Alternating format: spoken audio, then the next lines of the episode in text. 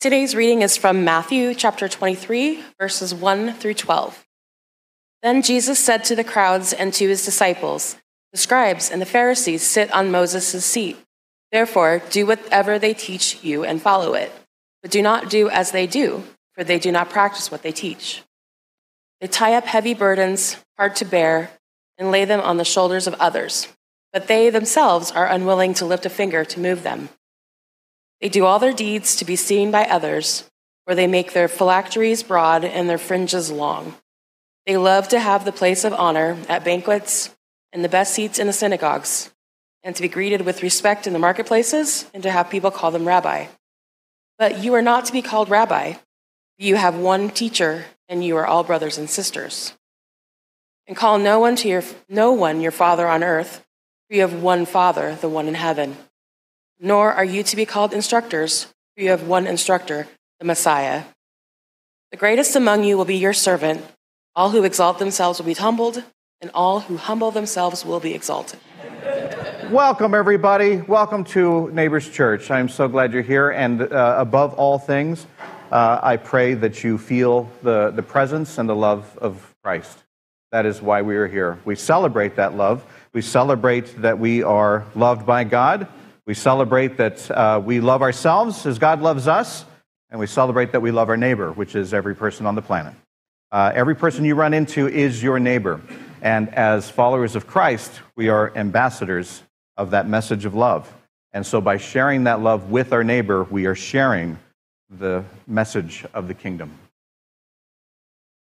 That's what Jesus was trying to address 2,000 years ago when he became a little bit harsh to the religious leaders. This is, uh, we, we, have been following the book of Matthew. Uh, we've been going through start to finish, and this is a period where Jesus is really letting his feelings know, uh, known to the, the religious leaders at the time, the Pharisees and the Sadducees. Um, he has a lot of criticism for them. Mainly that he tells the people that what they are preaching, follow. Because what they are preaching is the message from God. But what they are doing, do not do. Because they don't do what they preach. We hear that a lot. We hear that an awful lot. We have uh, preachers and teachers. Uh, before I, I, continue on that, I do want to point out that when he says, uh, you know, don't call anybody father because you have a father in heaven, don't call anybody a teacher because you have teachers. He, what he's talking about is, is really who we worship. He's talking about a worship setting. I don't want you kids to go to school and say, You're not my teacher, or anything like that. You know, he's not really talking about it in that uh, context. Uh, he, he's talking about it in a, in a very high regard. He is talking about um, faith, spirituality. He's talking about religion here. And so, he, what he has is the problem is, is that the people that are uh, preaching the word are not following it. Um, in those days, in the first century, the, the Pharisees were very much like the, almost like the celebrities of our time. Uh, they had the power. They, they had the, the, the, the garments that they wore uh, were, were religious garments, but they were of the, the highest quality. Uh, they had um, the most, being the highest quality, they were probably the most comfortable. This is the time when people were uh, struggling to, to make their own, and to, if they could buy it, it was, you know, everything uh, from um, very uncomfortable wares to just wearing the same thing every day. Uh, they lived in a community of poverty, but you wouldn't know it if you met one of the religious leaders. They lived oftentimes in what we would probably call uh, like a condominium uh, at this time. And even in the first century, they had what would be our equivalent uh, to running water. Uh, they had ceremony, in, in that religion, there was ceremonial cleansing. And oftentimes the poor had to go to these big communal bath things, which was basically just a hole in the ground. The religious leaders, they had a lot of this time in their private dwellings where they could do it in, in, their, in the privacy of their home homes. When they walked the streets, people would clear their way. They were fancy and they liked it. They liked to go to the banquets, they liked to go to the synagogues, they liked to go places and sit on that high table in front of everybody and be treated as a celebrity. There were people that loved them because of what they represented, but there were also people that loved them because they were the ones that looked fancier and they had the power. And people got caught up into that.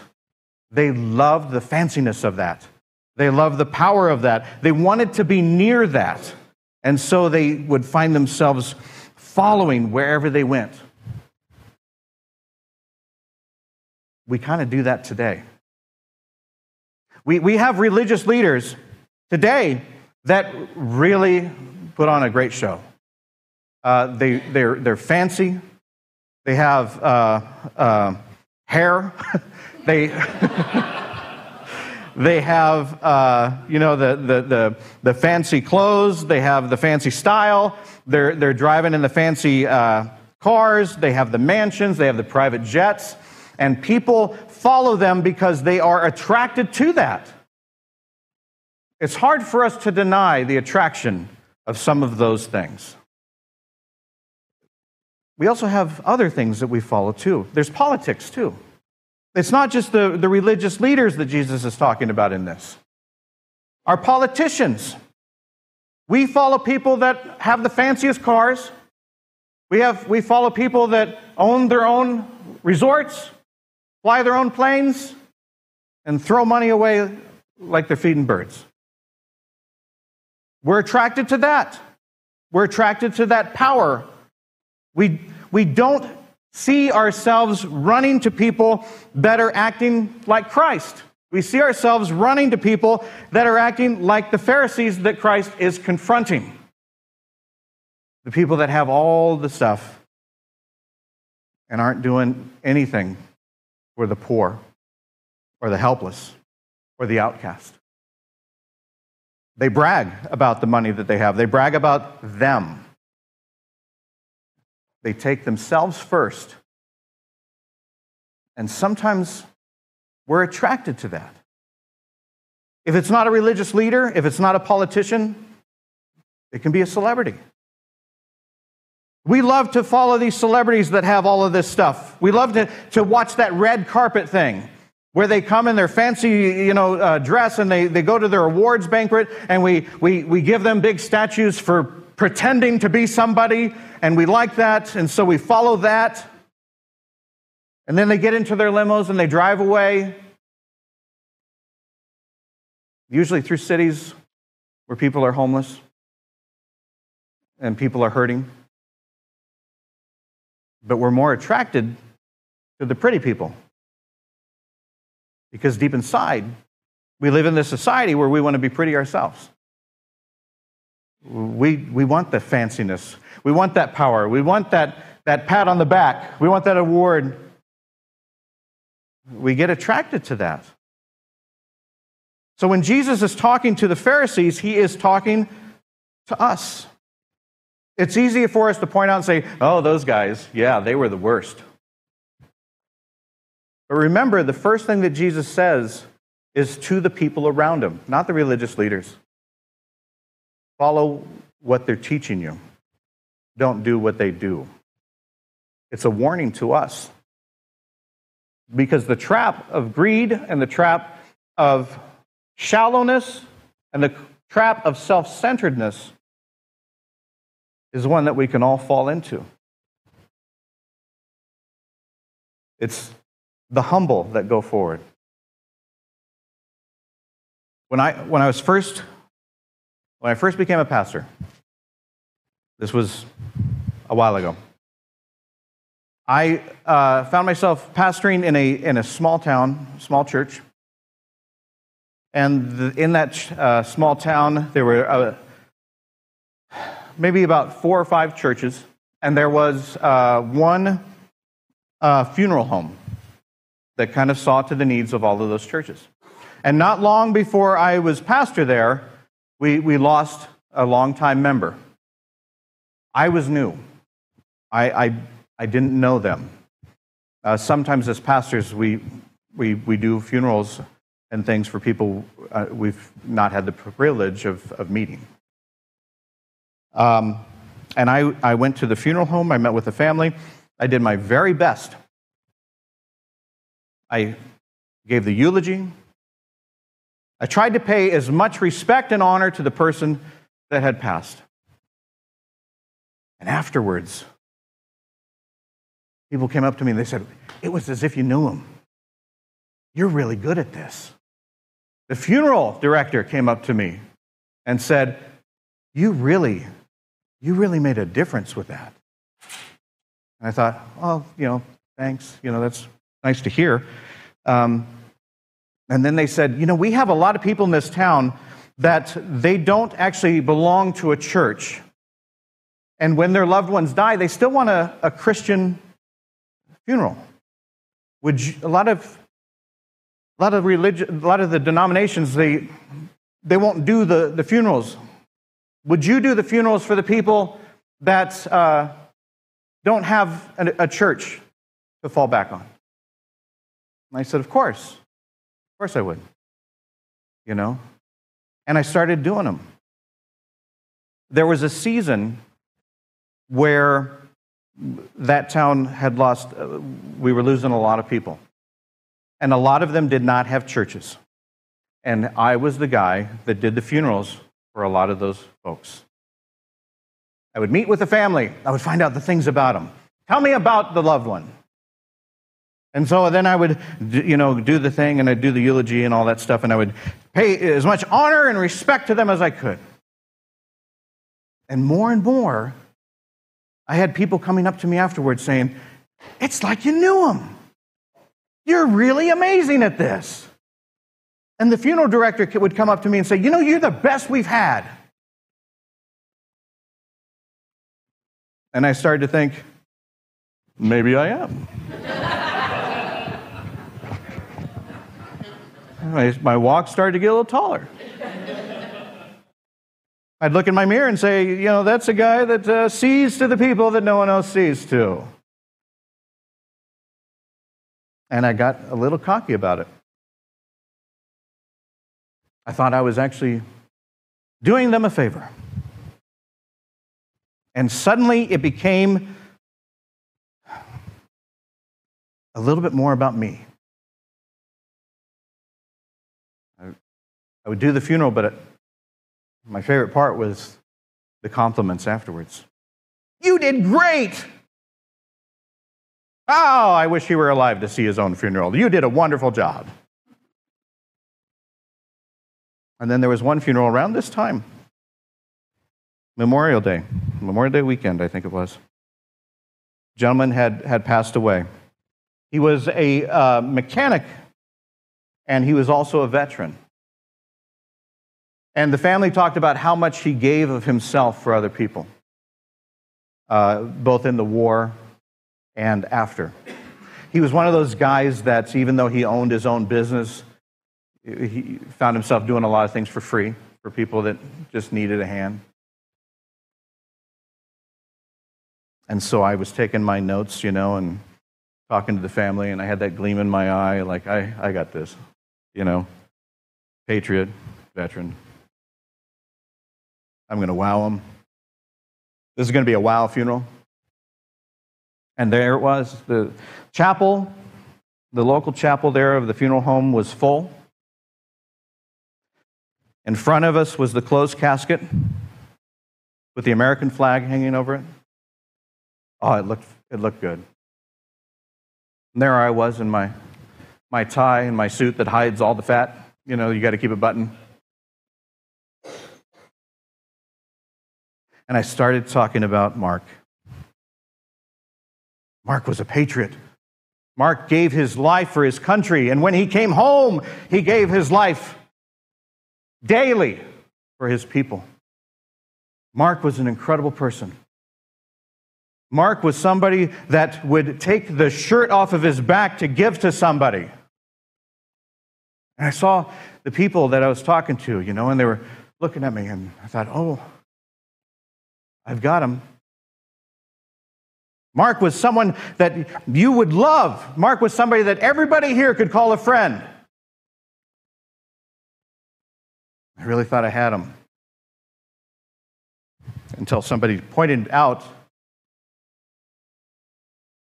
that his name was Pete.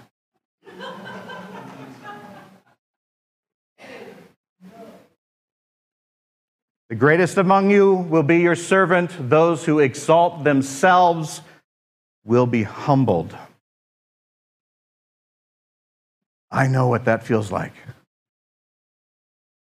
to have a group full of mourners, to face them thinking it's all about you.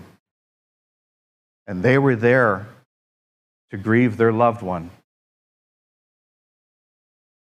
And I stood in their way.